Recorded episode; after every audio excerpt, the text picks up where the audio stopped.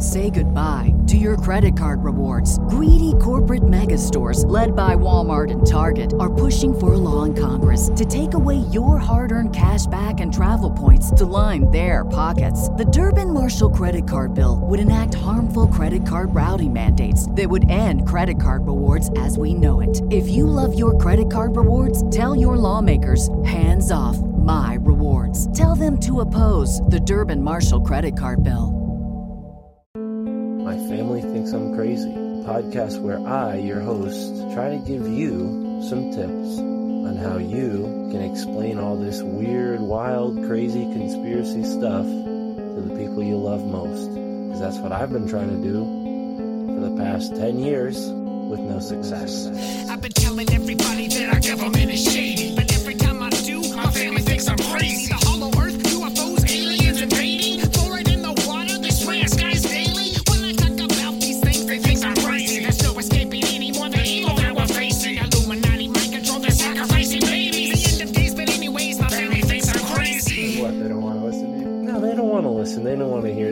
Hear it. They're just like, oh, here we go, Mark. Off again with your. Mark being Mark again. Yeah, yeah. So, you know, that's the thing about podcasts is when you're on the air, and it's like therapy, you know? If I can't talk to my family about this stuff, I'll talk to you, Matt, and all our listeners. You know, just tell your podcast. Yeah. So who are we talking about today, Matt?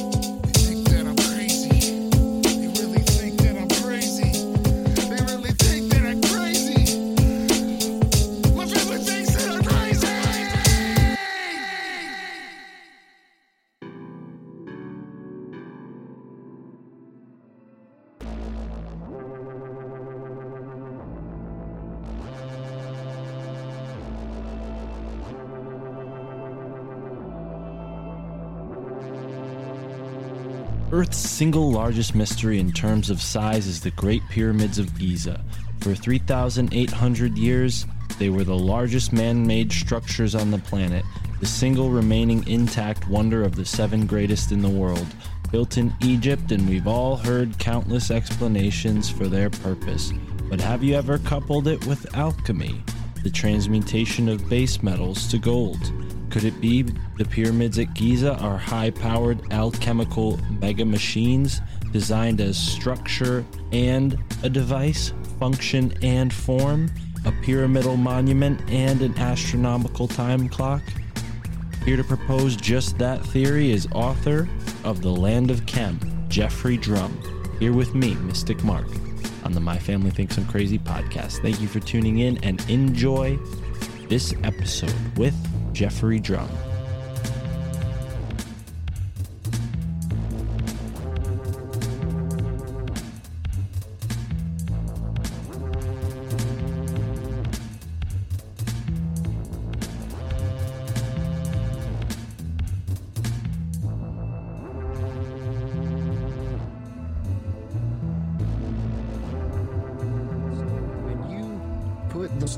On that machine, you can get a piece of metal, and this is what we do in the experiment. And the limestone will produce an electric discharge. So there's no electricity coming out of this machine, it's an electromagnetic energy field. However, when you put a piece of copper or any piece of metal or even your finger next to the limestone, it'll shock you and it produces an electric discharge that comes out of the stone.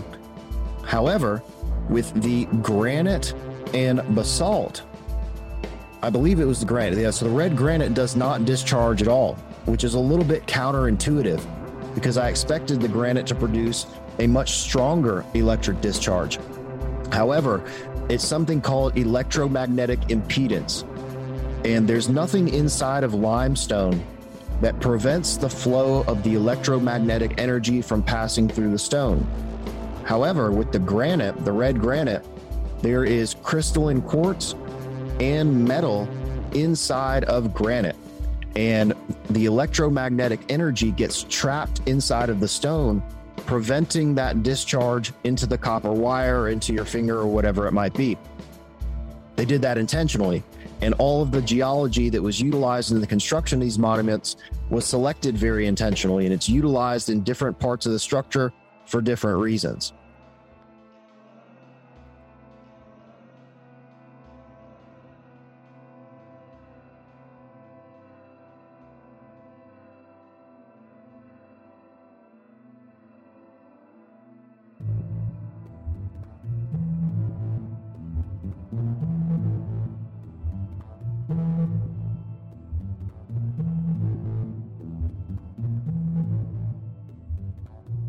We are currently listening to Geodetic Transmissions by Revolution Void. The intro song is custom made by Destiny Lab. You can find them on YouTube and Spotify. And our outro song is also custom made by Luke Halizna.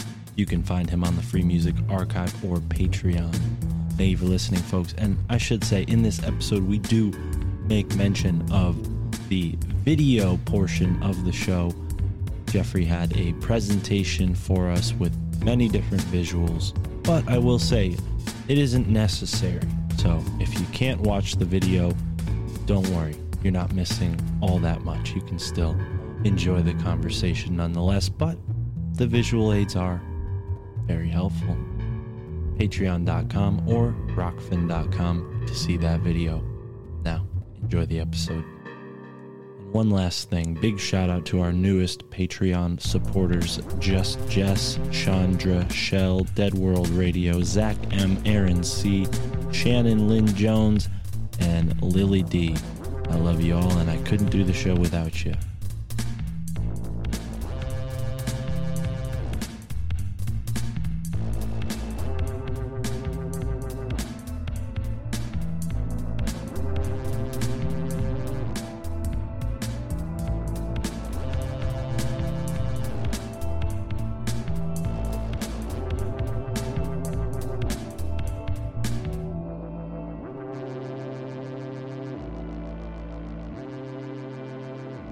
Is Geoffrey Drumm. I'm the author of a book called The Land of Chem. And the full title of the book is called An Initiation into Ancient Chemistry Through the Degrees of the Egyptian Pyramids. And it is about the connection between the Egyptian pyramids and their function as to the production of chemicals on an industrial scale.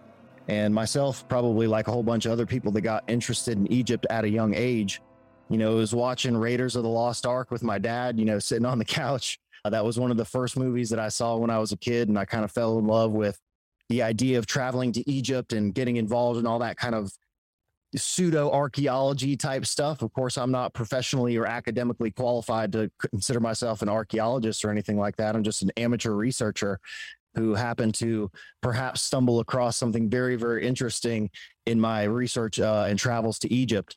So it was around like 2012, man, that I got interested in the Egyptian pyramids and all things esoteric. And it was kind of that time period where, quote unquote, the end of the Mayan calendar, which we all know was not the end of anything, but just the beginning of another new cycle. And it was kind of everyone was going through a spiritual reformation at that point, and myself included. When I got kind of interested in all that stuff, specifically the alternative functions of the Egyptian pyramids. Fast forward five years, I was working for an IT company at the time. I'd gotten a huge commission check. I had just broken up with a terrible ex girlfriend. And I was like, you know, fuck it. I'm going to go to Egypt and do something that I've always wanted to do. And I, you know, had a, lined up the research expedition with Yousef Awyan, who if anybody's familiar with Egyptology and kind of the alternative circle regarding the function of the Egyptian pyramids and research about the, proposed function of these structures, anybody knows about Yousef. And I knew that if I went to Egypt, I wanted to work with him. So I was very fortunate. I reached out, we got in touch, planned a first research expedition for 2017. And that was my first time going to Egypt.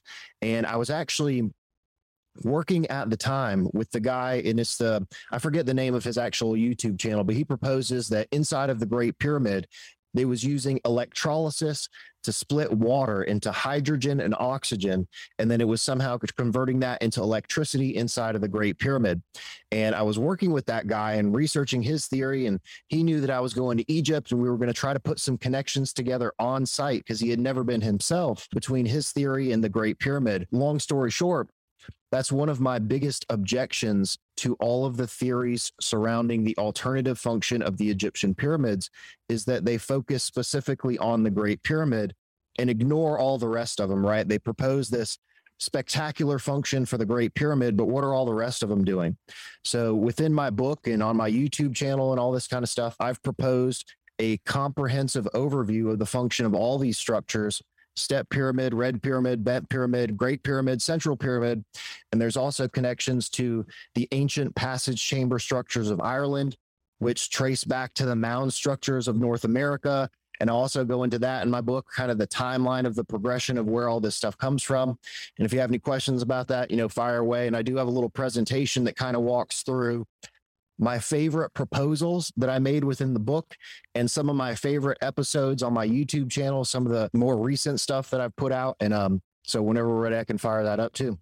Yeah, and you know, I do have a couple questions. So when we hear the word chem and the word Khemet, right? The modern mind hears the word chem and immediately fills in that second suffix, right? The with chemical, right? Ickle, Right. right? But Khemet is a place, at least known in the ancient world, where we would commonly refer to as Egypt, right? And you have a background, which maybe you briefly mentioned there, but can we elaborate on your particular area of study, what you went to school for? Because it connects to this idea that Khemet or chem maybe is the source word for what we now call chemistry.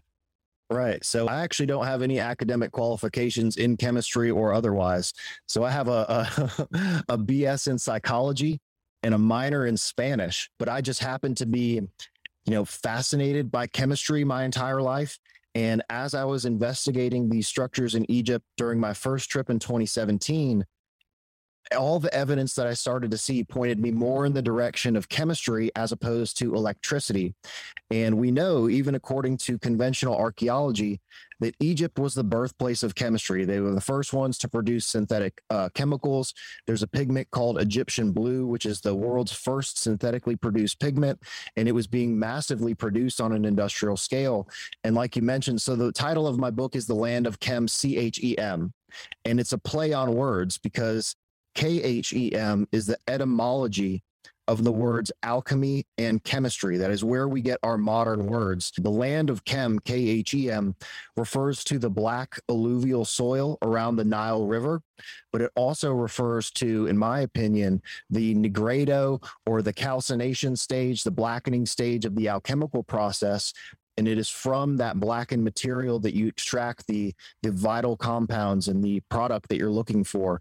So I think it's also a ref- reference to chemistry, leads us into the connections of alchemy in the Middle Ages, and then on to our modern um, industrial revolution, which led us to the production of chemicals on an industrial scale, which I believe is also directly connected to research on the Egyptian pyramids, Wow. Wow. particularly the production of ammonia. I think they were looking into the Red Pyramid and happened to discover the same thing that I did is that the Egyptians were using that structure to produce ammonia. Right, right. And I have heard you say this before that the, you know, Egyptian pyramid complex was somewhat of an ancient chemical manufacturing plant to some degree, but within the context of alchemy, which I seem to have been clarified there, like this is so much deeper, so much larger. We're talking about not just a material process of getting one thing to another.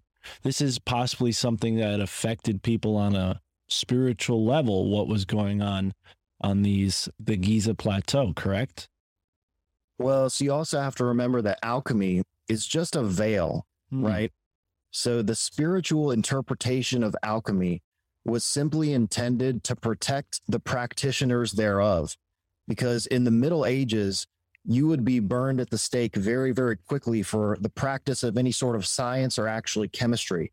But if you look at these alchemical texts, they're actually encoding legitimate chemical information, formula, you know, all this sort of stuff is actually related to the legitimate practice of chemistry. So they were really just hiding the discipline within this allegorical narrative of spiritual transformation. But it is very legitimate chemistry that they're talking about. Hmm. That's that's the thing with all esoteric symbols is that there's an interpretation that is intended for the public comprehension, but then only the initiates are able to understand the deeper meaning of these texts which when you read alchemical literature, it really is referring you back to actual practical chemical knowledge that was being utilized at the time.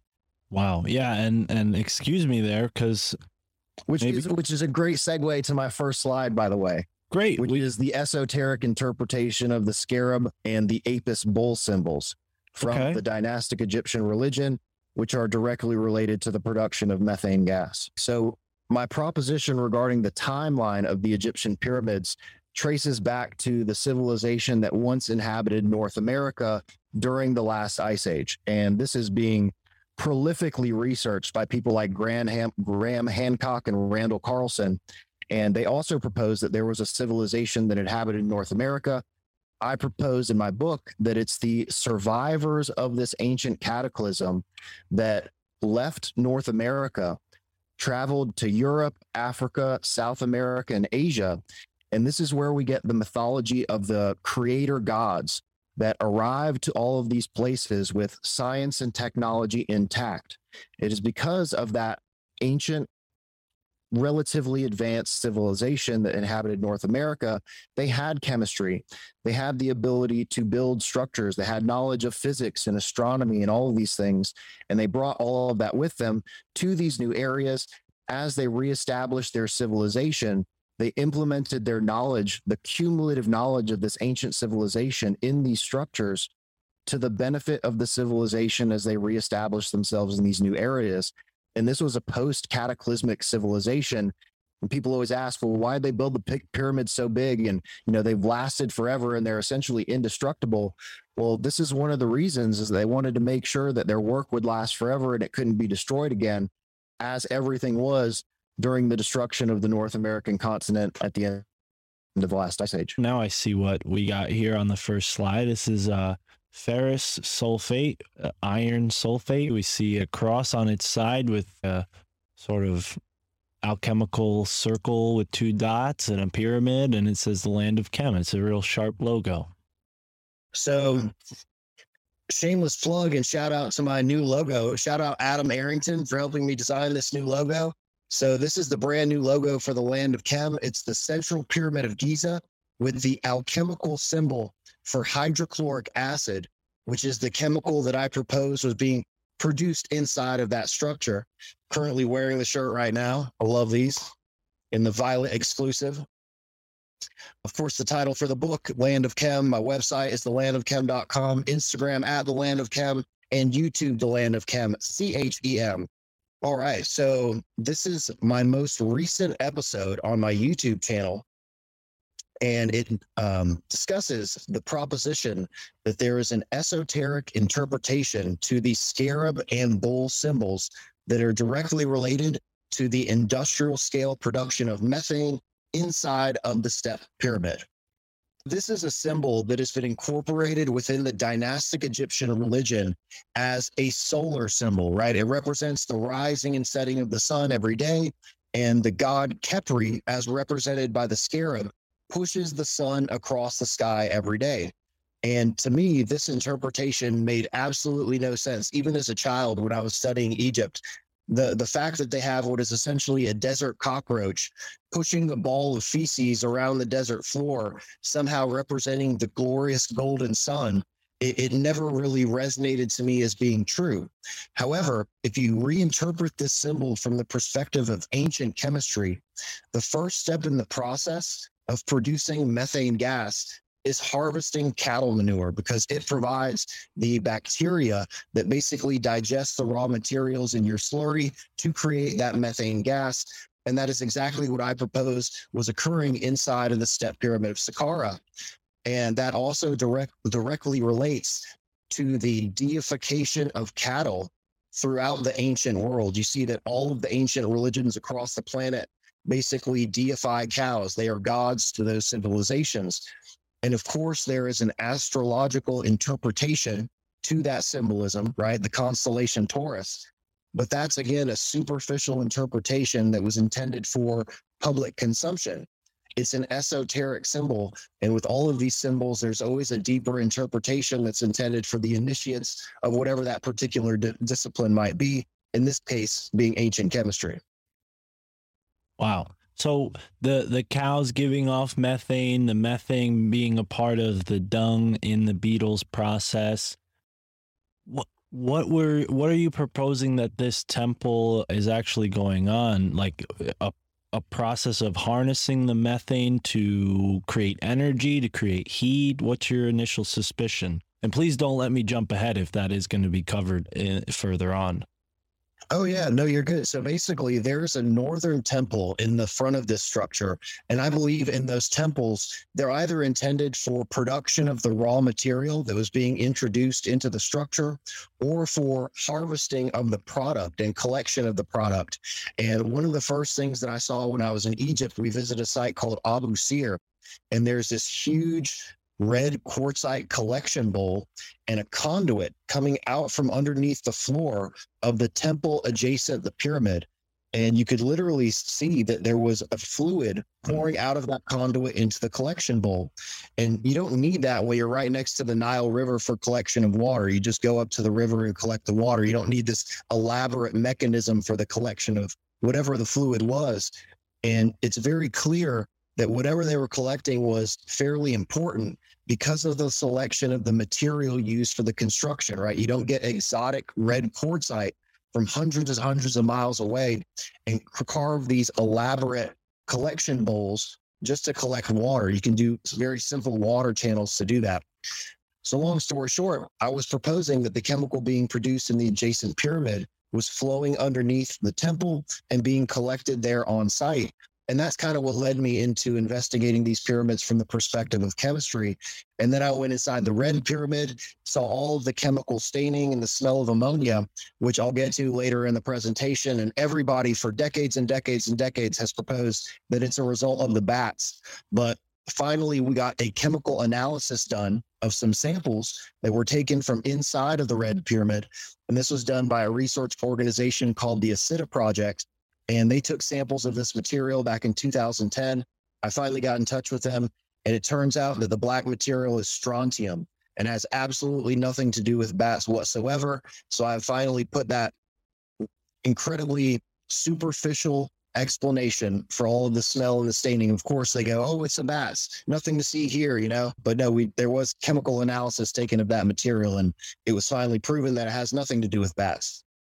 So one of the other videos that I put out in regard to the step pyramid of Saqqara, this is an industrial scale manufacturing complex. And here on the western side of the structure, there's a massive storage silo that was intended for the storage of grain. And grain was also incorporated into the slurry. So you basically mix water, agricultural scrap material, and about 10% cattle manure into a, fluid slurry here in the Northern Temple. It was then introduced into the structure, and then the methane rises out. And the methane could have been used. Well, my first proposition is that it was used for metallurgy. Metallurgy was huge in the ancient world. And if you have the ability to produce high temperature flames using methane, that also leads directly to the imagery of the sacred flame in all of these ancient civilizations. And this is usually represented by a blue flame, which is also the color of the methane.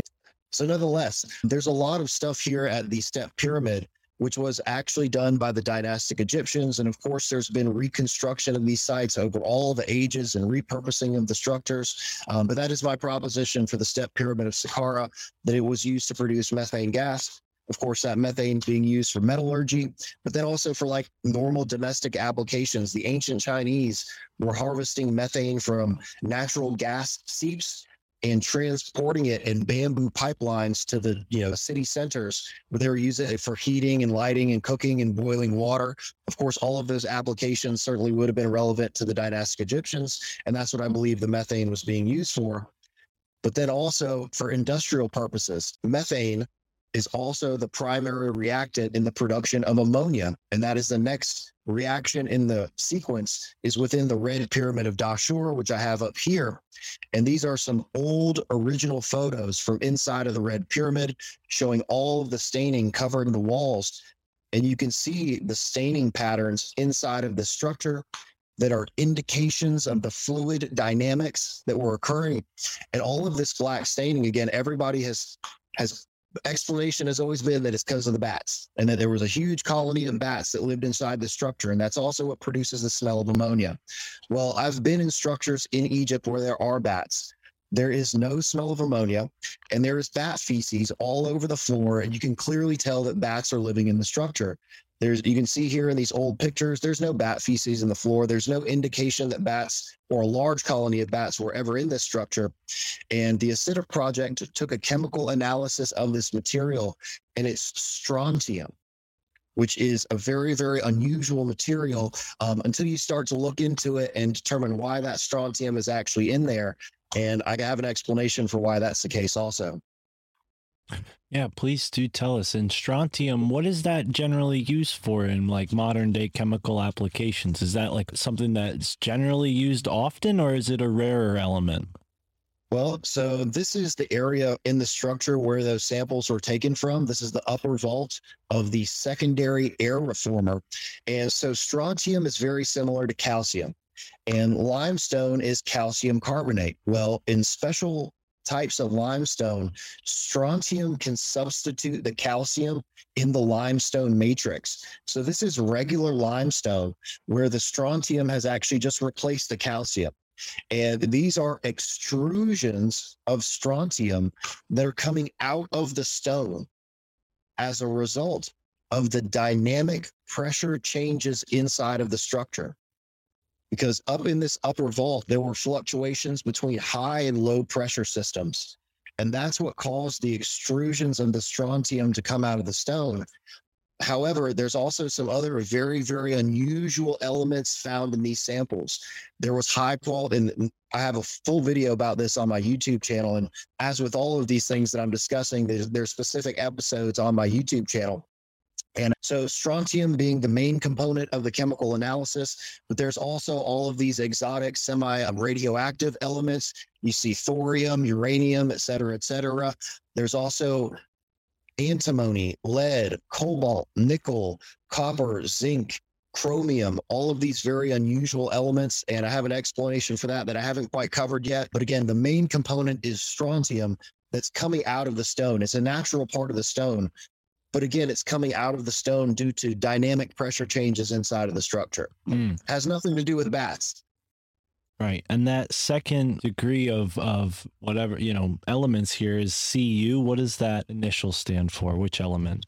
Uh, so that's copper. Copper. Okay. So the high there's strontium and a majority strontium and then the larger percentage compared to the rest is copper it seems but wow yeah that is really strange. So yeah i didn't quite understand what you're saying until you laid it out like that that the the elements are being expressed from the stone because of whatever process is happening in this chamber. That's really compelling. Correct. wow. Which is as close to we can get as conclusive evidence. I don't like to say it's proof, but it's it's evidence for an industrial process occurring inside of the structure. Because again, everybody's simple explanation has been bats. Nothing to see here, move along. Everybody goes in and out of the structure in five minutes because it smells very, very strongly of ammonia inside of that structure. And the smell of ammonia, and I've been to Egypt three times in 2017, 2020, and 2021. Then I'm going back later this year. And the smell of ammonia gets stronger and stronger every time. And it emanates from the final synthesis chamber. It actually comes up out of the pit which was the drainage portion of that structure. So it's, it's just the ammonia is still coming out and it's very pure chemical ammonia smell. It's not, it doesn't smell like urine, right? Urine has a very distinct organic smell. There's other compounds in it that would cause it to rot and ferment, and it would smell terrible in there if it was actual bat urine.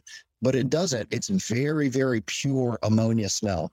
And it's it's difficult to stay inside that structure for a long time just because the smell is so strong. But I've spent quite some time in there, you know, documenting the structure, looking at everything, because there's some very anomalous details about that structure that haven't been explained other than what I'm doing.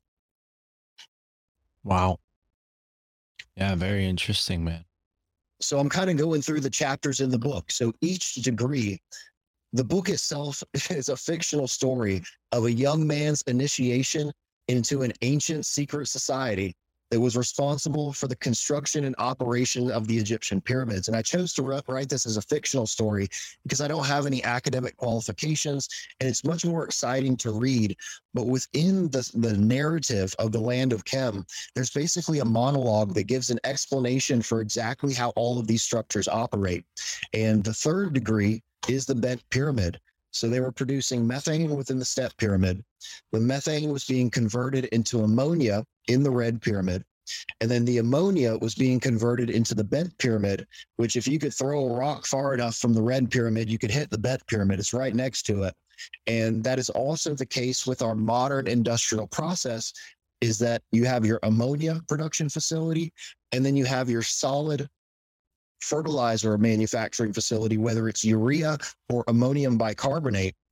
Originally in the book, I proposed that it's ammonium bicarbonate, but the process gets more sophisticated. I'm writing a second book. So the first book, again, is called An Initiation for a Reason because it's the most simple details of the operation of this structure. And in the second book, I cover much more stuff. We'll get into a little bit of that. I'll give you a preview of what's in the second book at the end of the presentation. But this is 2020. This is Yousef and I heading toward the Bent pyramid. This is my first time going inside the structure. I was so pumped to finally get a chance to go inside this thing. It's been closed to the public for decades and decades, and we were one of the first people to get a chance to go inside the structure. And this is the primary reaction chamber of the Bent pyramid. Within this chamber, I propose that carbon dioxide was being percolated up through the ammonia solution to produce solid ammonium bicarbonate. And multiple researchers have found elevated levels of carbon dioxide inside of this structure. There's a Russian research team. So I've worked with this group called the ASITA Project, and they're this Russian research group that have been researching the Egyptian pyramids and going and taking measurements and documentation and doing this chemical analysis. And they have a very prolific website and YouTube channel. But I've also been in not contact, but I found this other Russian research article that indicated that the ASITA project had taken these samples. And I translated this Russian research article, and they proposed that the lower chamber system of the Bent pyramid was a furnace for the production of carbon dioxide. Well, I also proposed that carbon dioxide was being utilized within this structure, but it was for the production of ammonium bicarbonate. So there's there's some reason there's an elevated level of carbon dioxide in this structure, and it's an empty structure but the Bent pyramid also has very, very good ventilation and airflow inside of the structure. For whatever reason, you can feel very strong drafts inside of that structure, as opposed to any of the other pyramids. In the red pyramid, they actually have air shafts, modern air shafts leading in there in an attempt to ventilate that final synthesis chamber. It's, they're trying to get the smell of ammonia out of there. Wow. And this is just kind of a depiction of the chemical reaction that I proposed was occurring inside of the Bent Pyramid's primary reaction chamber. And there's a significant amount of erosion inside of the primary reaction chamber of this structure, which is pretty unusual, right? Why is there erosion inside of one of these chambers if it was a burial that's been closed for thousands of years? So next up is Force the Great Pyramid of Giza. This is an awesome picture that was taken from Yousef's balcony so we went over there to eat dinner one night and we were just hanging out and they do a sound and light show every night at Giza. So you get to watch the Great Pyramid change colors. It's a truly amazing experience to go to Egypt. Feel very, very fortunate to have done that. But long story short, I also proposed that the Great Pyramid of Giza was designed to produce a dilute solution of high sulfuric acid, rather hydrochloric acid being produced in the central pyramid and I have videos about all this stuff with detailed explanation on my YouTube channel. And of course, also in the book, I go into great detail about how these structures operated. And if you have any questions, let me know. I'm fascinated. I have plenty of questions, but I really want to see where this goes further because I feel like my questions about chemistry are just going to be so basic that it might bore the people who know more than me. So let's get right past that and, and get into the heart of this. Well, this this is very very basic chemistry, and it's very basic physics that were involved in the operation of these structures, and that's one of the biggest beefs I have about kind of the alternative researchers is they propose all this lost ancient high technology. Well, this wasn't a high tech civilization. There's nothing about these structures that I would consider high technology. It is very, very simple, basic physics and knowledge of how the natural world operated and they harnessed all of this power to produce miraculous chemical reactions. If you understand simple physics, you can do very, very powerful things. And that's also how they lifted the stones and they did all this stuff. It's it's knowledge of physics and hydraulics and I have a video coming up on my channel about the construction of the pyramids, and they did that using knowledge of hydraulics and fluid dynamics, and they basically floated the stones on water all the way to the site, and then they got them up there using water. Wow. So, I mean that that we're gonna spend a lot of time talking about that. Maybe not right now because I don't want to break up the conversation from the presentation. But I got I got a hot video coming out this weekend, man. Okay, it's- okay. it's Well, we this this really isn't my my discipline. I wasn't. I mean, I'm interested in how they were built, but you know, I, I focus on what was going on on the inside. So in this particular episode, I'm just going to share some research. I've had a lot of requests for people asking, "Well, what do you think? How how are they built?" So I found two very similar theories that both involve knowledge of hydraulics and fluid dynamics to float the stones into place using water. And it was very, very easy to do. It doesn't require heavy lifting or people dragging stones. And it's from the vein of work smarter and not harder. This is a civilization that the Nile River was the lifeblood of that civilization. Water was absolutely everything to this ancient civilization. And of course, they would have known how to use it to move stones around and to make work easier. People often significantly underestimate the knowledge of ancient stonemasons and the ingenuity of things like pulleys and levers and these are things that are very very basic physics that if you have enough knowledge about how these things work you can you can move some pretty heavy stuff and lift some very very big things and the the evidence of water erosion around the pyramids is often used to date them to very ancient times. I wonder maybe if it's just a byproduct of, you know, the process of building it. Yeah, so there's a, there's a big discussion to have there, you know, regarding the dating of the Egyptian pyramids, like you said, the weathering of the Giza plateau, so the Great Pyramid of Giza. And my proposition is that this structure was designed to produce a dilute solution of sulfuric acid. And I apologize if I said that before. I think that was in the previous recording, but nonetheless, you know, this is just a gift of the modern industrial process for the manufacture of sulfuric acid. So if you imagine that this component here is the king's chamber. This component here is your antechamber. This is your grand gallery. And this down here, your collection tank would be your queen's chamber. And if we go back, let's see here, trying to make sure I can see everything I'm doing here. And if we go back, so this would be again your furnace for the production of sulfur oxides, your antechamber, well, I won't say what that is because that's getting into the second book. But any of you that were paying attention to that animation and know anything about chemistry will know what the antechamber is for. Your grand gallery is for the collection and the production of the product here. And then the queen's chamber is your extraction chamber. And pretty much everyone that has been researching the Great Pyramid has proposed that the southern, or the rather the subterranean chamber is a water pump. A lot of people suggest the entire structure is a water pump, which I very, very highly disagree with.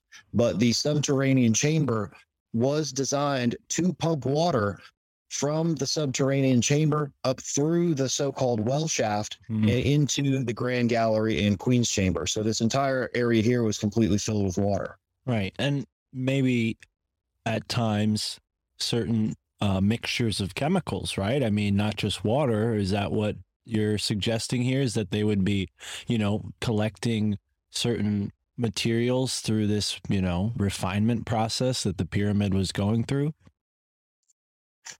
Yeah, so the, basically this is this structure was producing sulfuric acid and all of the so I also did a video on my uh, YouTube channel about geopolymer and chemical sealants and there's a lot of indication that there were sealers used inside of these chambers that were intended to protect and seal these chambers from the corrosive effects of the acidic solutions that were being produced inside of them. I also made a video about the course the geopolymer theory which suggests that some of the stones used across the ancient world are actually artificial stones that were made using chemistry, Wow. So, which I highly agree with, particularly in regard to the andesite and the stones used in South America and also in India. There's a very, very interesting video that I put in my video on geopolymer of one of the Indian caretakers at the Kailasa temple. and he's describing the sacred ancient combination, the lost knowledge of the chemical composition that was used to create the artificial stone, the geopolymer that was used to build Kailasa Temple.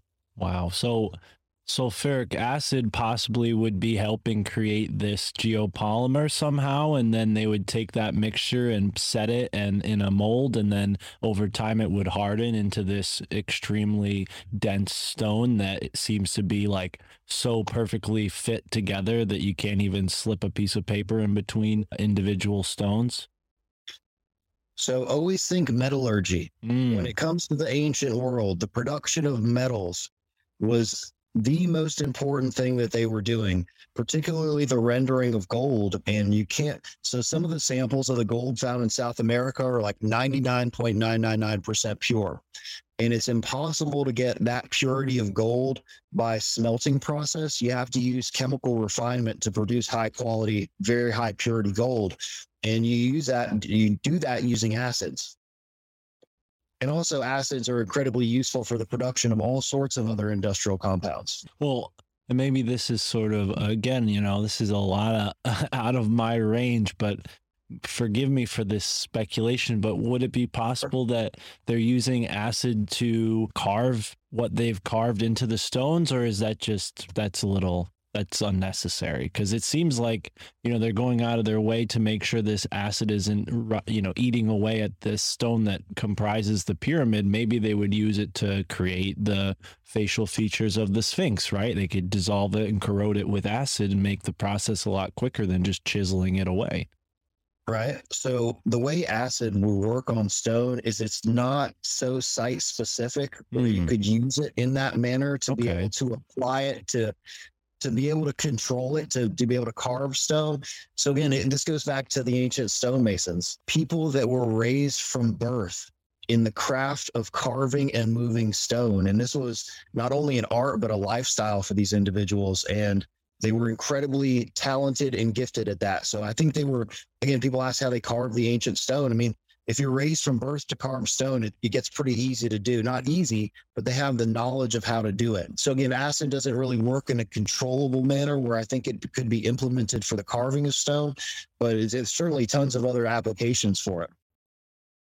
okay and again i i'm just throwing things out there and seeing what sticks but Oh, yeah, I love the, con- hear the conversation, man. I'm I'm incredibly fascinated by propositions about the ancient world because I Mm. think there's there is some sort of misinterpretation of what our ancient history is like. I don't think we have the full story, particularly where we go back to prior to 10,000 BC. Again, you think, see things like Gobekli Tepe and all of these discoveries that keep pushing the timeline back further and further. And there, there clearly was a civilization that predated the conventional all civilization starts at 3000 BC, and there's nothing that came before it except for cavemen and farmers. Mm. I very much disagree with that. Well, and and to consider that this was making gold or a part of a process to create this really high high percentage of gold, that would explain why there's all these robbers that come around to these sites. You know, maybe they've heard legends of what these places were actually about, and we're like, hey, let's go see if there's any gold still kicking around. And I've also heard, maybe this is right or wrong, please correct me, that there was a point in time where the pyramids were covered in gold or had the appearance of you know shining from some sort of material that was like glazed over the the you know outsides of it Yeah, so the exterior of the structures were originally covered, well, particularly in regard to the Great Pyramid, with with white Tura limestone. And they certainly would have been incredibly brilliant to look at in the middle of the day. Even at night, the moon shining on these things, the casing stones would have been absolutely brilliant. I mean, it would be like looking at the the Washington Monument or something like that at night where it was just shining in the moonlight. So they would have been incredibly amazing to look at. And there is some speculation about the capstone of the Great Pyramid, the pyramidion at the top, possibly having been made from electrum, which is an amalgam of gold and silver. But I also I disagree with that. I don't think there was ever a capstone on the Great Pyramid, and there's a reason for that that's coming up that I explained in the second the second book in the series. But there's a reason the Great Pyramid doesn't have a pinnacle, and the Central Pyramid does. Wow. Okay. And it's clear that you have all of this planned out in a successive fashion. And I, I don't want to get ahead of it because I respect the fact that it's a fictional work. And I think there's a lot of merit to doing it that way. You know, we've had past guests on the show who are also fiction writers who say this is the best way to give a person morsels of truth through fiction. And my question to you is as a a fiction researcher or you know uh, as a fictional writer and a researcher who's not associated with any you know traditional academic group or or study does that give you possibly more leeway in getting around these sites or you know obviously it lends to your more open-minded take to conundrum but is it possible that you're kind of flying under the radar where maybe folks like Robert Schoch or, or Graham Hancock you know, get a little bit more attention on them when they touch down? Yeah. So the first thing, there's a great quote by Rudyard Kipling that says, if history were told in the form of stories, then it would never be forgotten. And that's what we see with all of the mythology across the ancient world. It was told as a story so that people would remember it and that would be compelling and interesting instead of just some boring history lesson and I'm not an academically qualified researcher. I, my original intention was to write a research paper. And in the development of my theory, after I had everything done, the universe works in mysterious ways. And somehow my father ended up going to see a presentation on the seven principles of Hermetic philosophy. My dad was a retired Army colonel, and I never thought he would go to see something like this. Turns out the guy giving the presentation was a retired PhD in chemical engineering, master's level professor, and he had actually had multiple patents in chemical engineering, both internationally and domestically. So we linked up, and he basically treated me as a grad student and literally ripped my theory to shreds and had me build it back, scrap by scrap, piece by piece, and explain every single tiny little detail and have legitimate academic justification for everything that I was saying. And at the end of the day, his name is in the foreword to my book because had I not worked with him, I never would have the confidence in my theory to and, do this. And well, that explains. I'm sorry to cut you off. Go ahead. On Instagram, I'm, I'm followed by tons of chemical engineers, physicists, and people like this that are legitimately interested in my theory because it's it is the most academically accurate implementation of physics and chemistry within these structures. There's legitimate science that goes into the operation of these structures. And all of that's written out in the book, but it's just told in a more entertaining format where, you know, it's this exciting initiation into this ancient mystery in mystery school, but it also contains all the lessons of exactly how these things operated. Yeah, man. But also to, to go back to your comment about getting around the Giza Plateau and all these sites, dude, I've been in places that people do not get to go into. And I'm incredibly fortunate to be working with Yousef just because he is a legacy tour guide in Egypt. His father was one of the premier tour guides during the 80s and 90s. He worked with representatives from the American government and was like the tour guide in Egypt. And now his son Yousef is doing tours on his own. So Yousef can get us into everything. And, you know, there's these other researchers that go around, you know, with the Indiana Joes, they put the hat on and the whip and they're going around and they're blah, blah, blah, this, that, and the other in the sites and trying to do research. Well, dude, that does not fly in Egypt. And unless you're following the narrative and to even get permission to do research in Egypt is basically impossible. Only people from Egypt and licensed, you know, the Egyptologists working for the government of Egypt are the only people that are doing research on the Egyptian pyramids. It's very difficult to get academically sanctioned research done. That being said, look at the Asita project, which just happened to be able to go inside one of these things, scrape off some samples, and do chemical analysis. And they've done more for better understanding these structures than Egyptology has ever done in terms of actually understanding what was going on inside these structures. Right. Because they're not beholden to academia, and neither am I. You know, and I, I think, of course, you can also use some fictional license too to talk about things that I can't necessarily prove. I'll never be able to conclusively, quote unquote, prove my theory. That being said, in my most recent episode, there's a software called COMSOL, and it's multi physics modeling software. And in this software, you can demonstrate fluid dynamics and compression, compression and heat changes and all of these sort of things within 3D CAD models. So there's certainly a way where you could upload a 3D CAD model of one of these reaction chambers into a software of this nature, build it out of limestone in the modeling structure, do the fluid dynamic modeling and see if temperature and pressure changes happen. And you can insert different chemicals in. And this is in my most recent episode as well, where I kind of explained that that's the ultimate goal for my theory, because you can do that separate of academia. And that would be the closest that anyone could ever come to quote unquote proving any of this stuff. Because even if you did, the narrative is never going to change. The books are already written, right? And so, regardless of any proof that ever comes out about an alternative function for these structures, it's not going to change the history, nor do I really want to. It's just something that I'm very passionate about. And, you know, I'm certainly not trying to take anything away from the narrative of dynastic Egypt either, right? The pharaohs and all of this, it's a very, very rich history, and it makes Egypt what it is today. I just think that there's a civilization that not even a different civilization, but just the pre dynastic Egyptian civilization. And there's tons of evidence that this does exist. If you look at the pottery, the most ancient pottery in Egypt is the most sophisticated. Mm. And that is an indication that these items are heirlooms from a pre existing culture. Right. And if you look at artifacts like the, the stele of Menes, the Narmer palette, it talks about the reunification of Upper and Lower Egypt, suggesting that there was an original civilization where that was together. They had separated into Upper and Lower Egypt, and they were reunified at one point. And even the the conventional dynastic Egyptian religion talks about the civilization going back much further to the time of the Zep Tepi, the time of the ancient gods. So there's there's certainly evidence that there was a pre-dynastic Egyptian civilization that I propose built these things.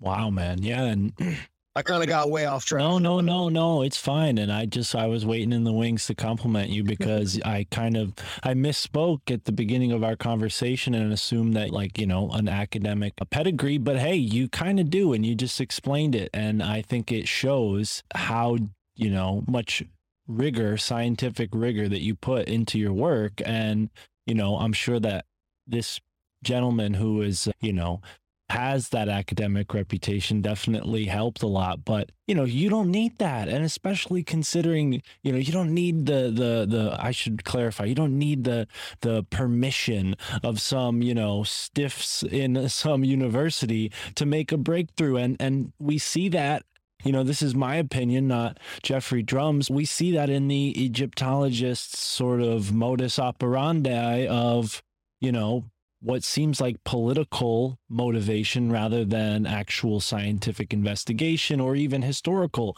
investigation. They have a very political motive to keep the story of Egypt as they tell it the way it is. And that to me explains why they're so tight lipped and closed about who gets to see what over there.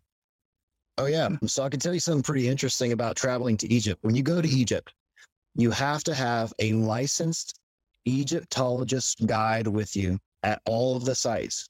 So basically, I hire Yousef and he hires all the license guys and the security and the transportation and all that stuff because Yousef gets us into all the private access stuff. He knows everybody, he's a coordinator, takes us out to dinner, coordinates the meals and the transportation and all that stuff.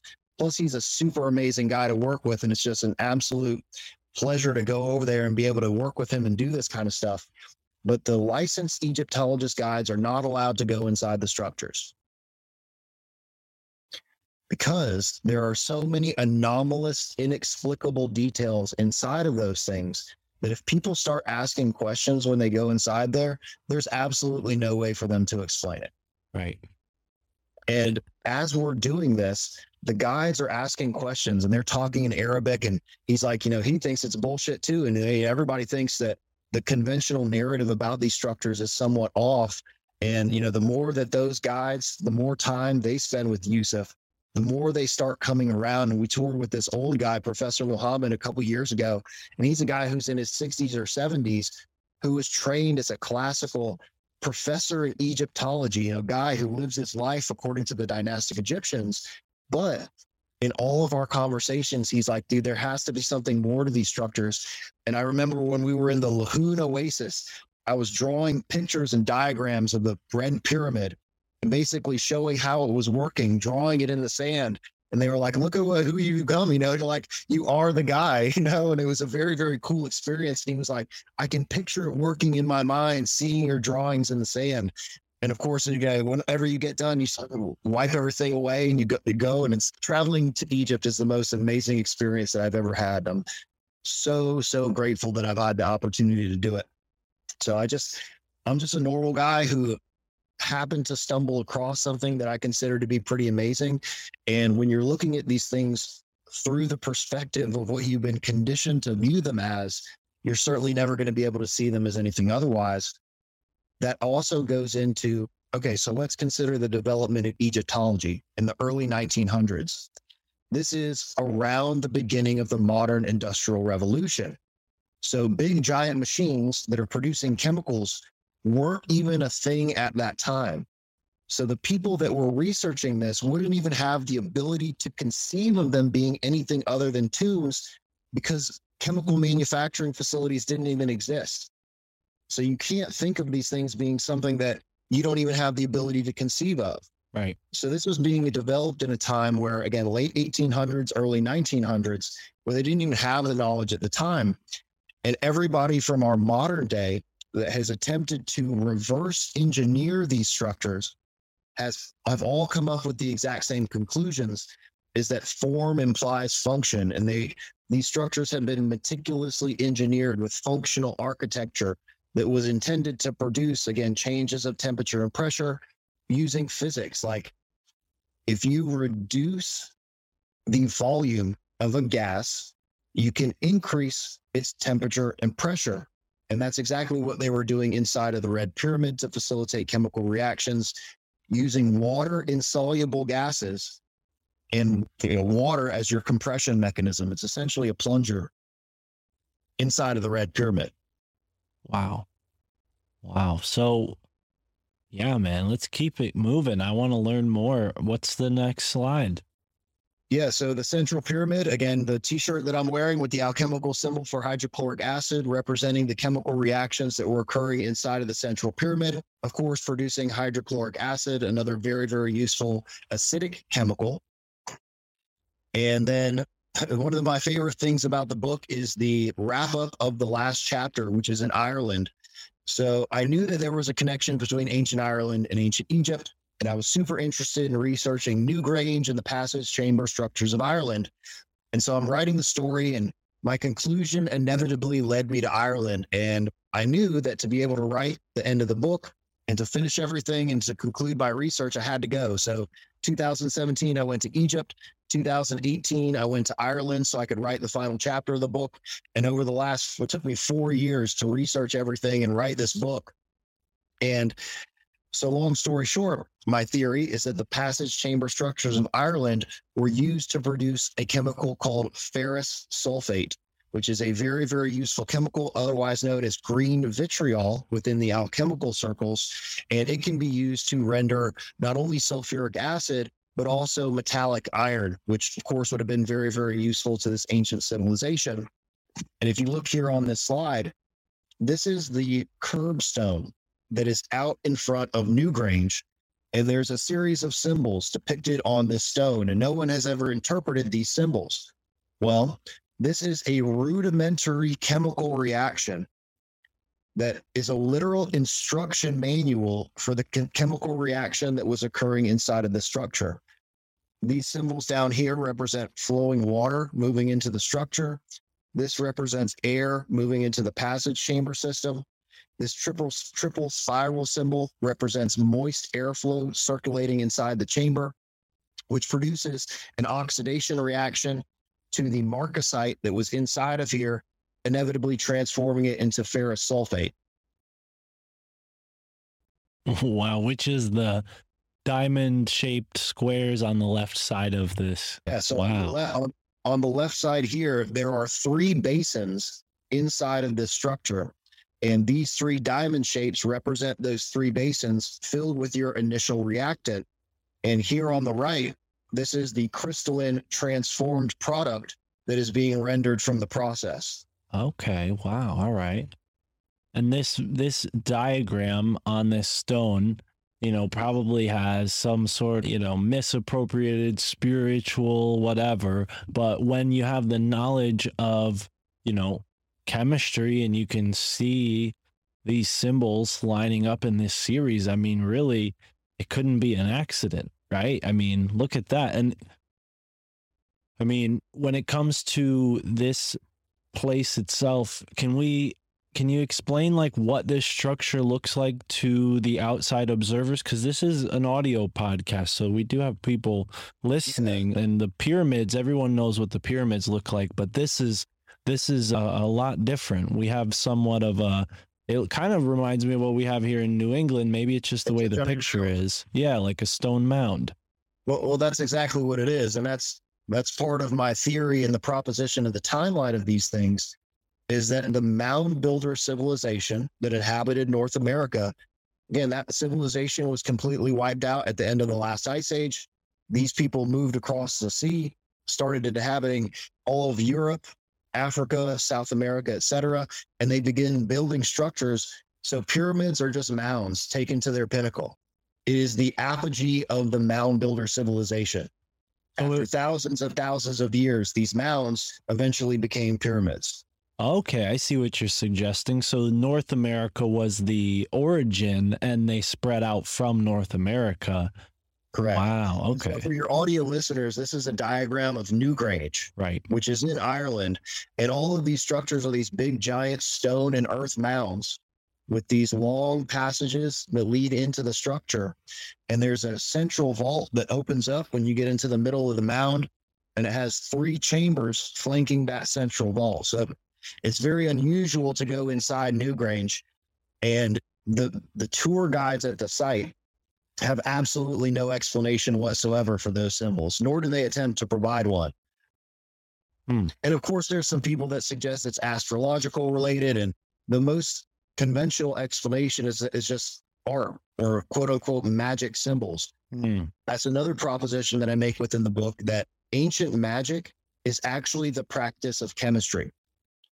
So if you are not initiated into the science of chemistry, and you have no idea what chemistry is, if you're watching somebody pour one liquid into another liquid and all of a sudden solid compounds start coming out, a precipitation reaction, or you pour one clear liquid into another clear liquid and it turns black or blue or red, right? The story from the Bible of Jesus transforming water into wine, right? It's chemical mm-hmm. reaction. Absolutely. These stories are stories of chemical Well, reactions. and and when you consider in the modern context like what we consider like this idea of like the mad scientist in his laboratory it rhymes perfectly with our imagery and the archetype of the wizard in a laboratory you know or an alchemist in a laboratory it's all the same thing it's just you know a technology advanced enough is indistinguishable from magic to a culture that's you know not as advanced as the culture that is creating this technology. So yeah man I, i'm with you 100% and i think with uh the go ahead. I was just going to say that's one of my favorite videos that I've done is the connection between ancient magic, alchemy, and the Egyptian pyramids. And it's all so again, if you there's all sorts of fascinating chemical reactions that you can do that to somebody that has no idea what it is, you would be a sorcerer or a wizard. Right. Wow. Now, this is really cool for me. I don't know if you checked out my RSS feed, but I used to do a show called The Elemental Philosophorum. And the idea of that show was hey, there are so many interesting stories out there with, you know, alchemy, chemistry, and all this, you know, science before it was modern science. So we said, let's just go and take a look at an element one at a time and see what you know, alchemical information was there along with it. This is perfect timing because this is the last slide in the video. So I'm going to stop sharing. Can you see what I'm screen sharing here? Yeah, absolutely. Cool. So we did, and I, I completely missed whatever question you just asked. So ask me that again here in just a second. But we also did an experiment where we tested the geology that was utilized in the construction of the Egyptian pyramids. And in this picture, this is limestone down here at the bottom. This is black basalt. This is red granite, and this is crystalline white calcite here at the top. And this is a reconstruction of something called the Djed pillar. And this machine down here at the bottom produces an electromagnetic energy field. And this is a little preview of what's coming up in the second book. And there are some very interesting effects when you place these stones that were used in the construction of these monuments in proximity to the electromagnetic energy field being generated by this machine. And I believe it's episode 33 on my YouTube channel um, about the results of this experiment. Wow. Wow. And if you could, is that And like a shameless plug, new merch drop, www.thelandofchem.com. right on? I've Yeah. got some fire new t-shirts on there. I'm so excited about these new designs and t- tons of new colors with the OG logo, which is the red pyramid with the ammonia molecule inside the structure. And then of course books are available on the website, limited first edition print copies. And I can go ahead and stop this presentation now and we can just chat for a minute.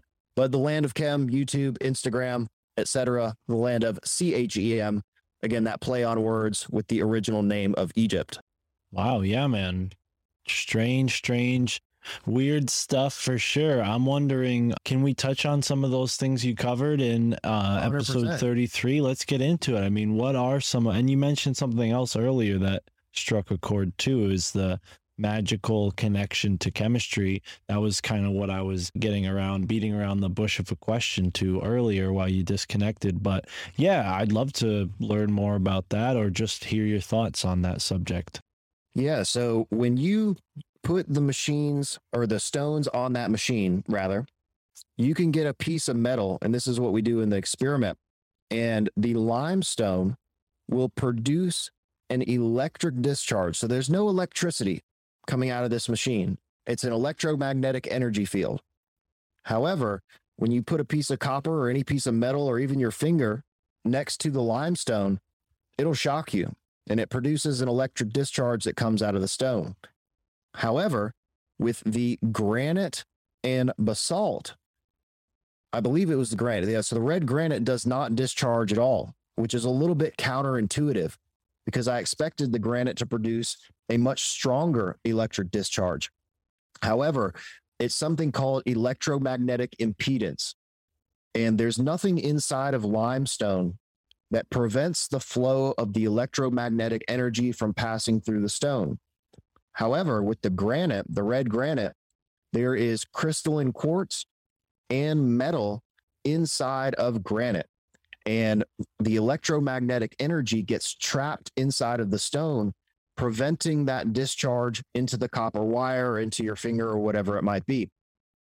They did that intentionally. And all of the geology that was utilized in the construction of these monuments was selected very intentionally and it's utilized in different parts of the structure for different reasons.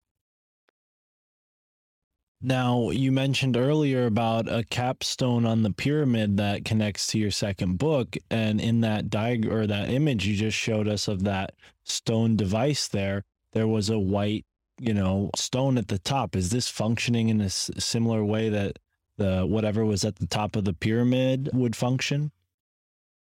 So that was just kind of how we configured it during the experiment. The white calcite is another very, very unusual material that you find prominently through Egypt. And it's a very crystalline material.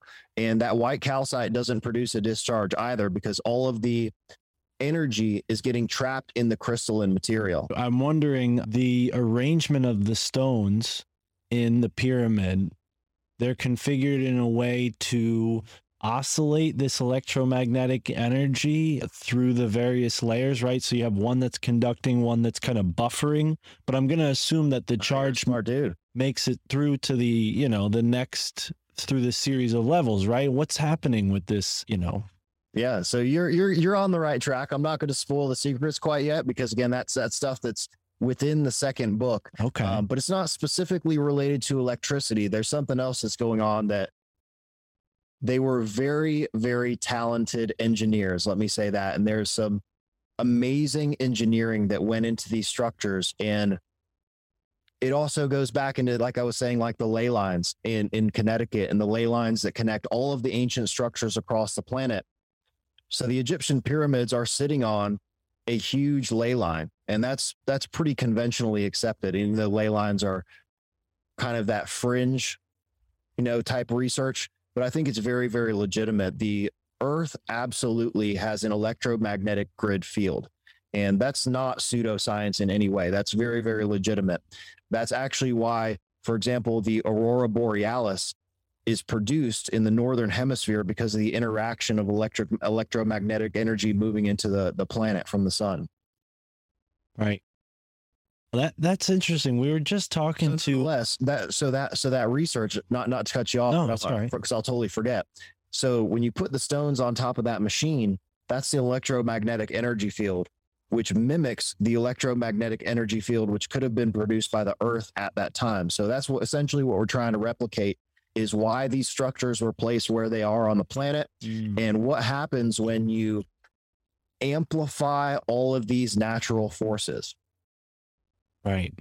Right. Well, I mean, it's definitely a question that connects to so many areas because as you you laid it out with the ley lines, no pun intended, those are connected to not just the pyramids, but almost every megalithic site to some degree has an arrangement in proximity to other sites. So it's clear that whoever built these had a very bird's eye the system. perspective. Yeah, well and and very yeah, exactly, a total knowledge it seems. And uh I wonder is it just because of the long amount of time that's passed that we don't see the same cuz like you you mentioned the pyramids are kind of like the, you know, the antithesis of this development of this technology through time. So they started with the mounds and it evolved into pyramids.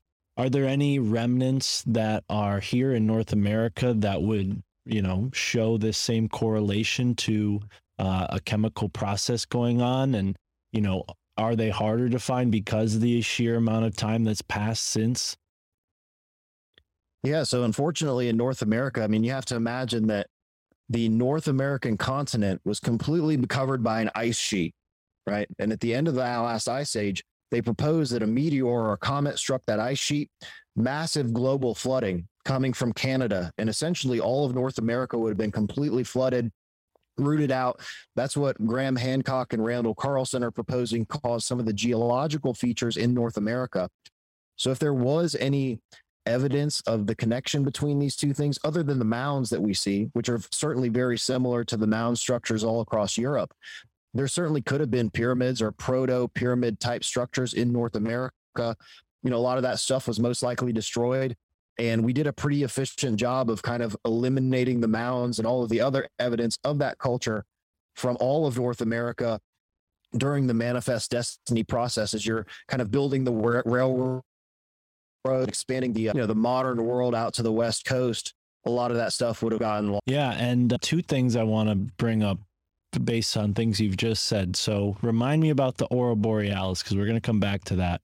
But when it comes to New England in particular, given that you're a New Englander, and this is rare for me to be speaking with a fellow New Englander, nonetheless, someone who's as well versed in this stuff as you are, uh, Freddie Silva, who happens to live up in Maine, was when I was, you know, asking him similar stuff like, hey, what's interesting about New England? He said there used to be a passage mound, very similar to the ones that they have in France, in Maine, somewhere. I think he lives.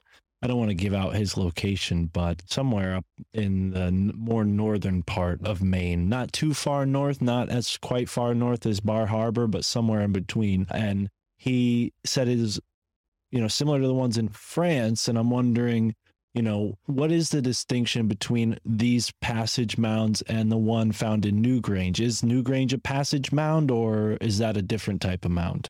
Yeah, no, absolutely. Newgrange is a, a passage chamber mound, and those things are found all across Ireland and Great Britain and all across of Europe and Spain.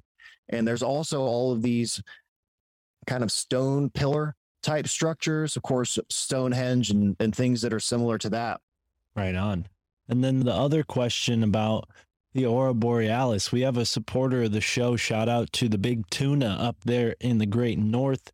He's a plow driver in Canada, and I don't know what he's doing now. That I think he fixes the roads in the summertime. That's what he said. But he was telling me a story about him and his buddies shooting fireworks off up there in the northern part of Canada.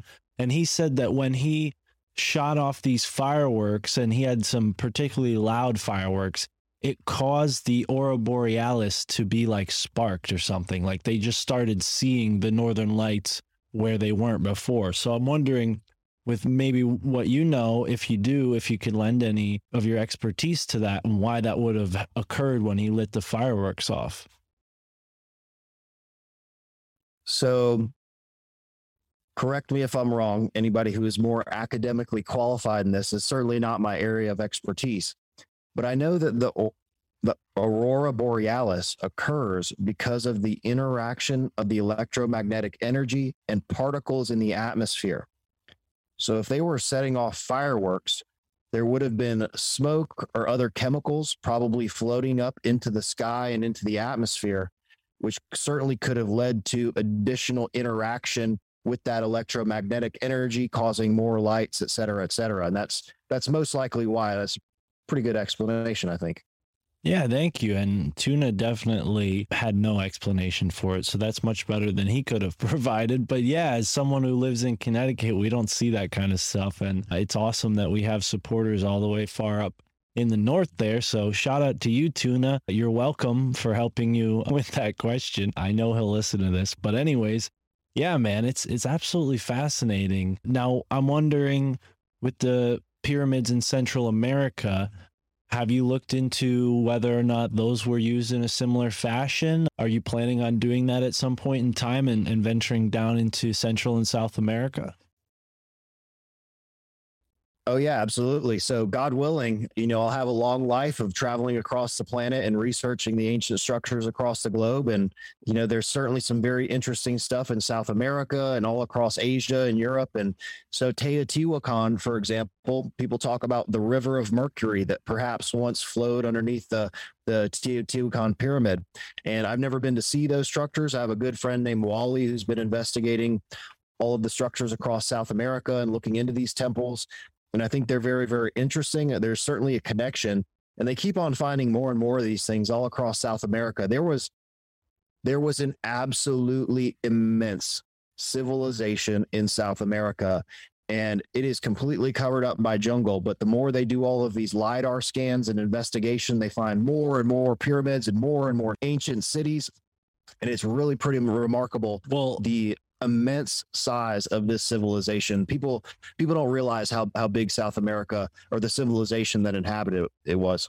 Yeah, man, and you just got my mind jogged real quick when you you said how it's all under the Amazon rainforest. You reminded me of the I think it's a Portuguese word, but preta terra, which is like this really rich black soil that they can't explain how it has such high levels of carbon or I don't know exactly what, but they think that maybe the Amazon rainforest is like a greenhouse experiment that's gone out of control. Like at some point, Right. the keepers of the greenhouse left and just, you know, then they came back 100 years later and boom, there's a rainforest. Yeah. Well, I mean, this was an incredibly sophisticated agrarian society. Mm. So the production of crops and agriculture would have been the predominant focus of this society. And that even relates to my theory about the function of the Egyptian pyramids. It's an industrial agricultural society. I don't want to paint the image of like flying spaceships and all this lost technology kind of stuff. It was an ancient civilization that was utilizing ru- rudimentary techniques to do very, very incredible stuff. But again, the Egyptian pyramids producing fertilizers that would certainly go directly in conjunction with a huge agrarian ancient society. And I really think if you really wanted the secrets of the planet, desand the Sahara Wow. Yeah. Yeah. I've heard. find out what's buried underneath the sands of the Sahara because I think that's where the struck the story would get very very interesting because there's been some tremendous climatic and geological changes in the Saharan region throughout the past you know hundred thousand years. So it'd be very interesting to see kind of what's buried underneath the sands of the Sahara. Same thing with the the the rainforest. You know what exactly underneath all that stuff.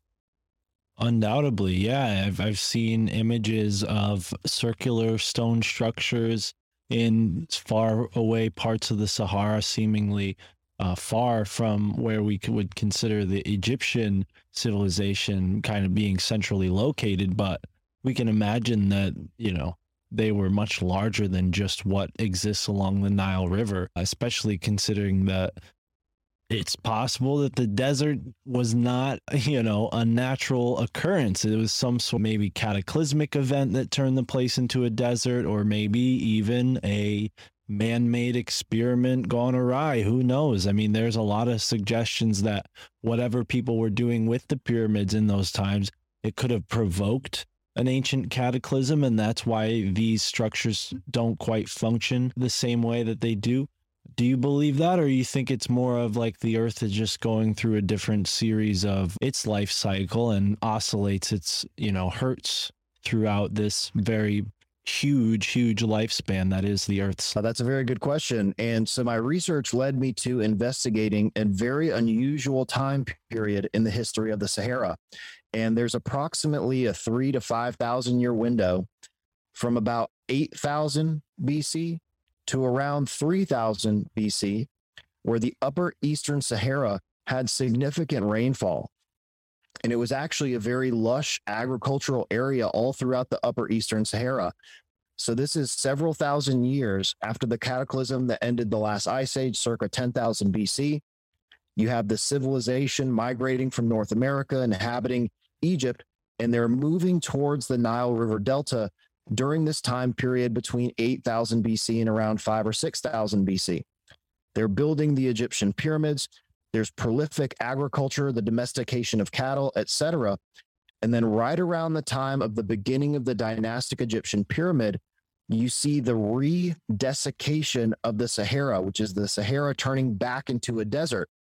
There were also a ton of cataclysms around that time, earthquakes, volcanoes, floods, etc all of these factors could have led to the Egyptian pyramids becoming inoperational, damaged, brought offline, whatever it might be, however you want to phrase it. And then that also coincides with the beginning of the dynastic Egyptian civilization because everybody was moving from this large agricultural area that had been spread out back to the area around the Nile River. And that's exactly what was indicated by the Narmer Palette, the reunification of Upper and Lower Egypt is when that civilization came back together because of the desiccation of the Sahara. It turned back into a desert. They couldn't live out there anymore. So they came back around the Nile River, and that became the dynastic Egyptian civilization starting around 3000 BC, 2500 BC. At that time, they just found these structures, the pyramids already existing, and they just went in, refurbished them, reconstructed them, and repurposed them for the burials that we see now used by the dynastic Egyptians. And then also, as the dynastic Egyptian civilization grew along, they also started replicating these pyramids and building smaller things that certainly were intended for burials. As you see on the Giza Plateau, there are these three immense pyramids, but they also have much smaller, much simpler satellite pyramids that do not appear to me to have a function. And they also don't appear to me to be built during the same time period as the big pyramids themselves. There's a big difference between the engineering, the masonry, the geology, the construction of the big pyramids, and then the smaller ones that don't have sophisticated internal components, et cetera. They're basically just a hole in the ground with a you know pyramid on top of it. Right. Now, a lot of time is spent discussing the astronomical alignments of these structures and even the mirroring of the Orion's belt in the three major pyramids.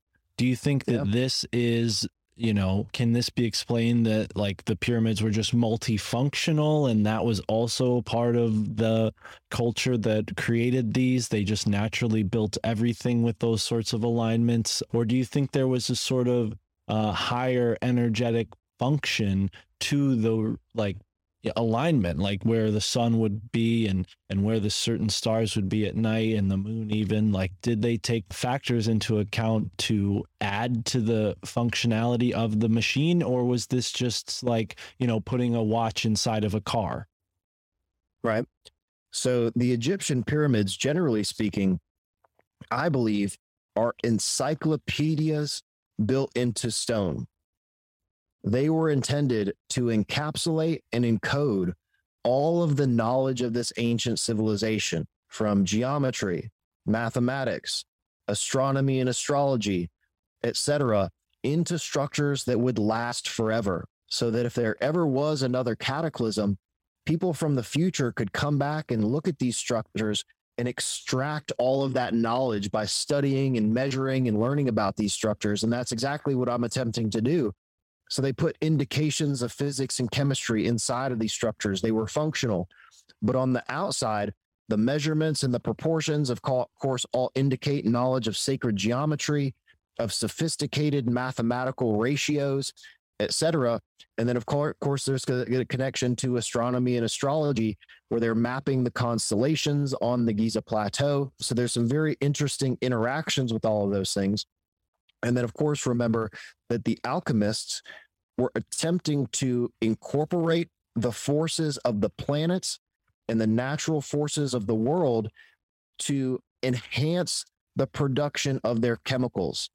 So they were trying to incorporate lunar cycles and solar cycles and morning dew and all these sorts of things to make their product better.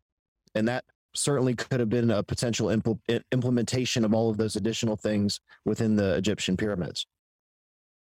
Wow, man. Yeah. And this is, I mean, there are so many angles we can take on this, but we only have so much time here. Um, Thank you, brother. This has been so much fun. I mean, not. Oh, dude. Th- you thank know. you so much for having me on. I hope I didn't ramble too much. No, no, I no. sincerely apologize about the technical difficulties too, but No, no, no, we can patch it all together into something good.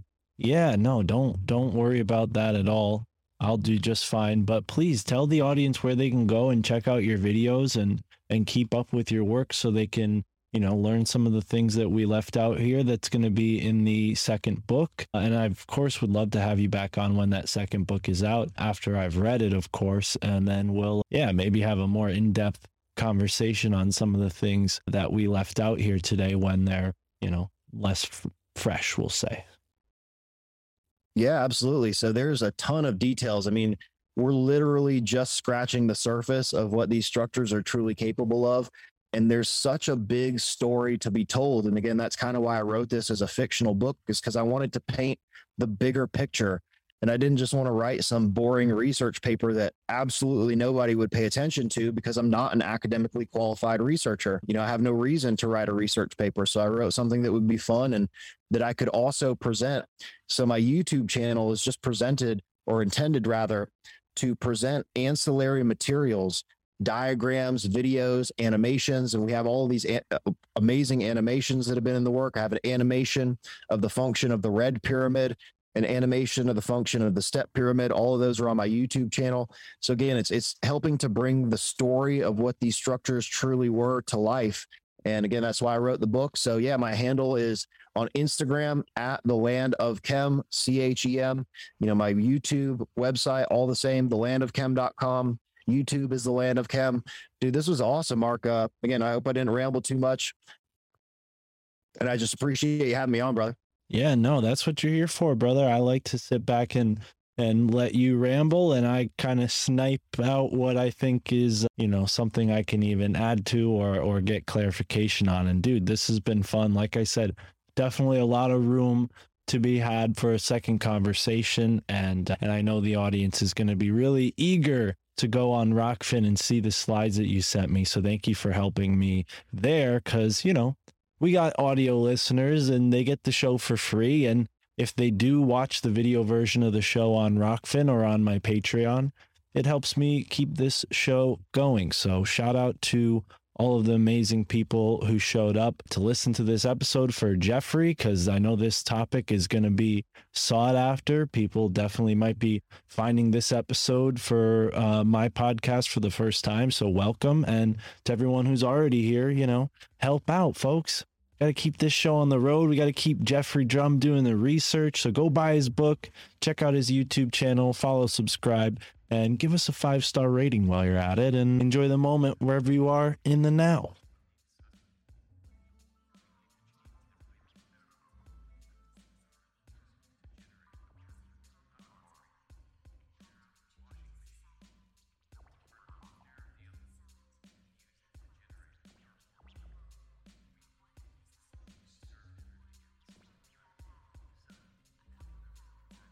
Thoughts on alchemy.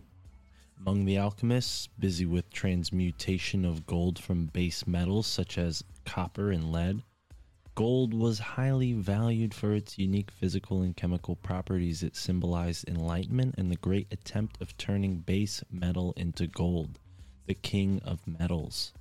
In alchemy, gold was believed to possess the secrets of immortality, and that made it a very precious element. Hence why Geoffrey might be onto something with this uh, pyramidal energy, not to mention that the symbol of the pyramid has to do with fire. And you put that flame inside of the pyramid, it almost looks like an oven, right?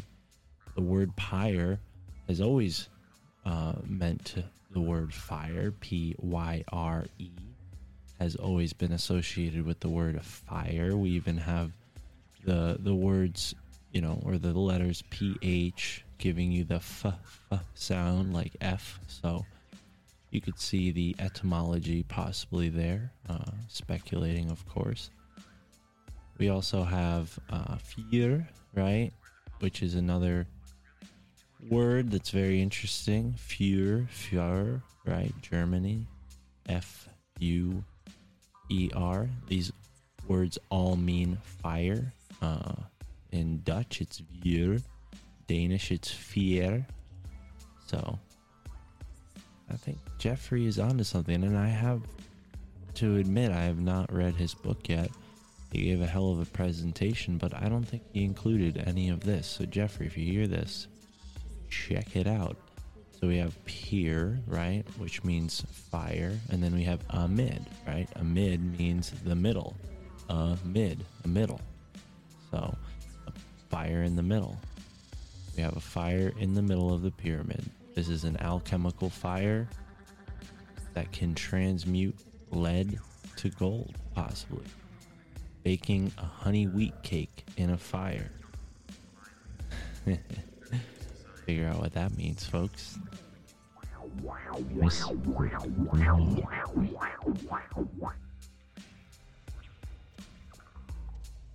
All right, ladies and gentlemen, and that is the episode with Geoffrey Drumm. And wow, what an interesting conversation. A little rocky. The connection jumped about back and forth all over the place. At first, we had trouble with audio, then we had trouble with his internet connection. We switched over to the phone, and the remainder of the interview went pretty smoothly. Uh, I apologize if I missed any rocky spots.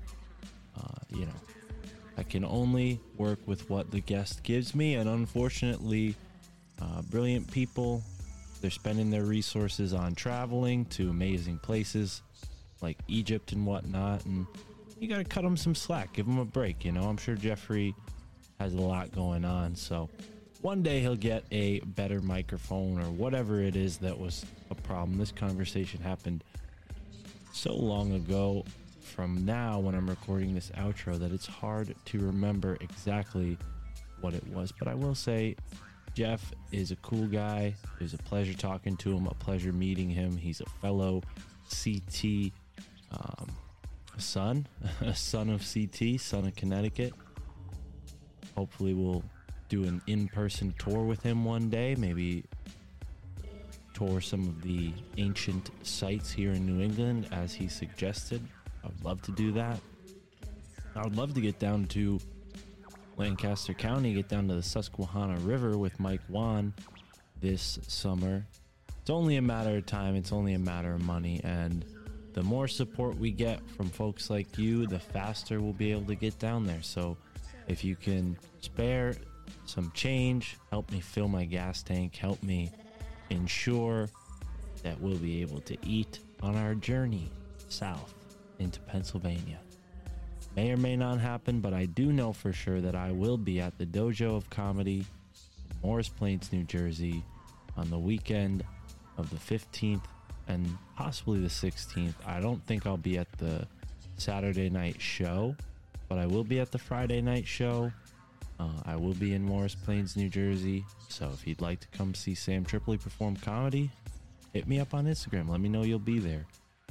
Um, yeah, got a lot going on this summer. We have the Synchro Mystic exploration of the ever expanding now, the first edition That's right, the first edition. It is a guidebook now.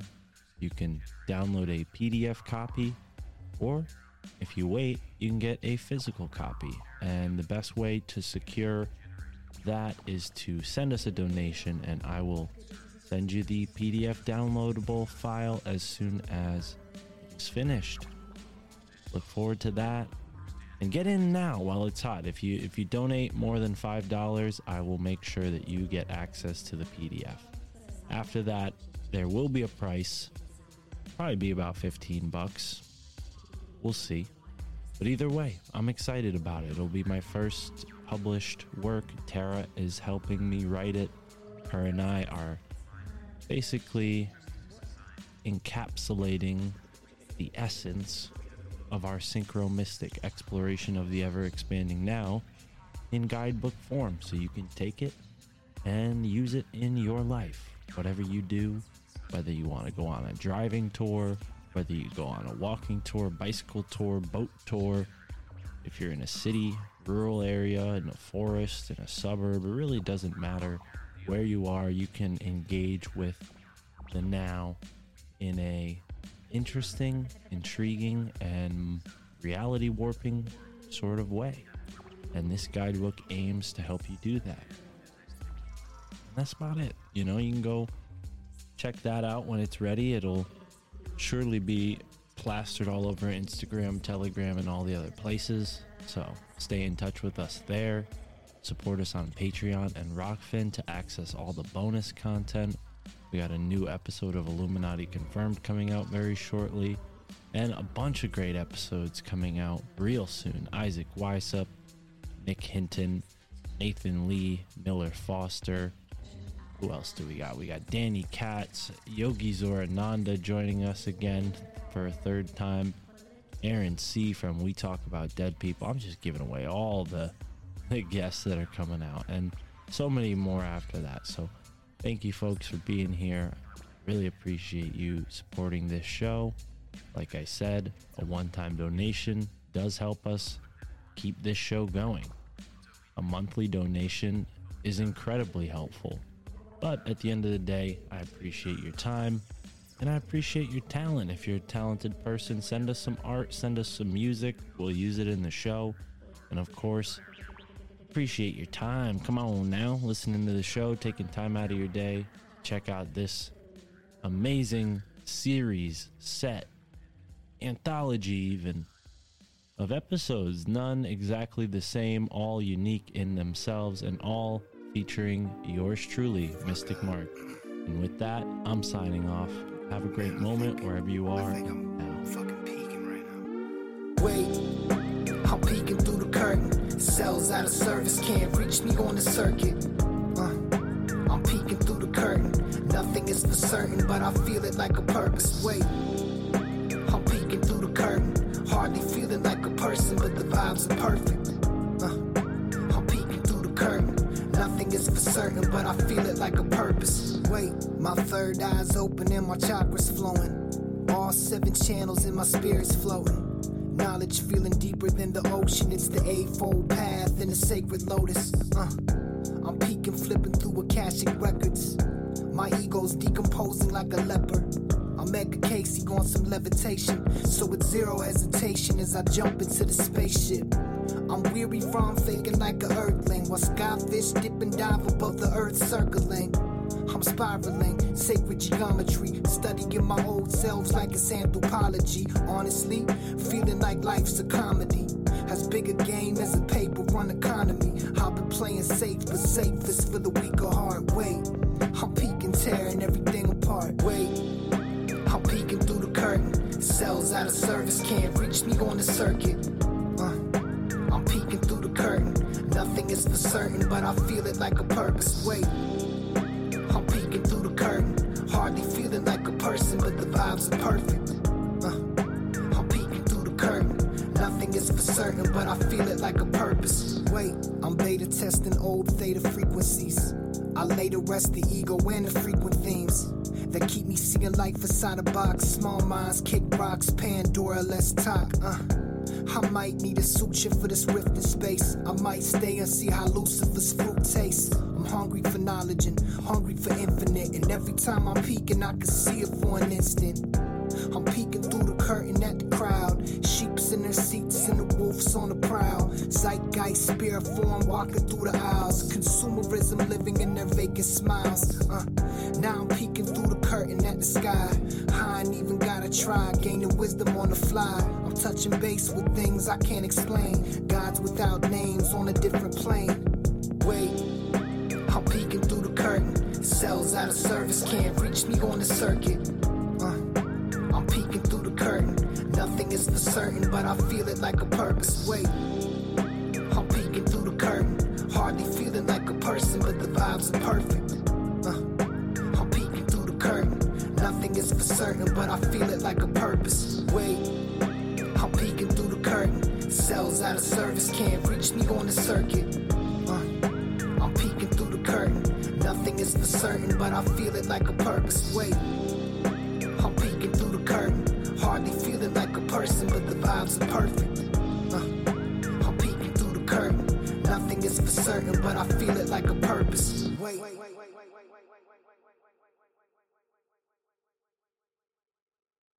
Say goodbye to your credit card rewards. Greedy corporate mega stores, led by Walmart and Target, are pushing for a law in Congress to take away your hard earned cash back and travel points to line their pockets. The Durbin Marshall credit card bill would enact harmful credit card routing mandates that would end credit card rewards as we know it. If you love your credit card rewards, tell your lawmakers hands off my rewards. Tell them to oppose the Durbin Marshall credit card bill.